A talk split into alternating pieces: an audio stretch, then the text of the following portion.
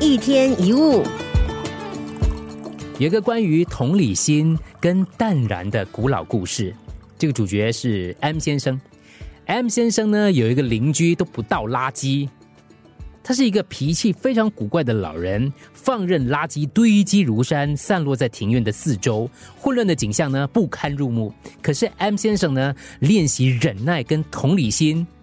好几年下来，他什么话也没有对这位非常惹人厌的邻居说过。有一天，M 先生发现那些碍眼的垃圾堆不见了，于是他就走去邻居家敲门。这个老先生就来应门了。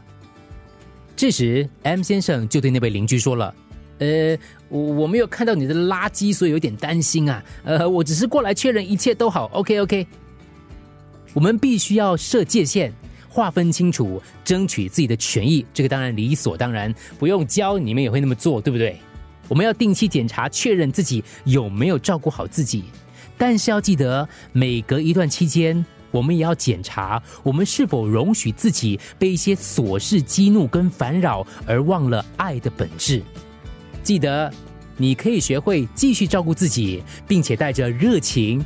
同理心跟开放的心胸来过生活，一天一物。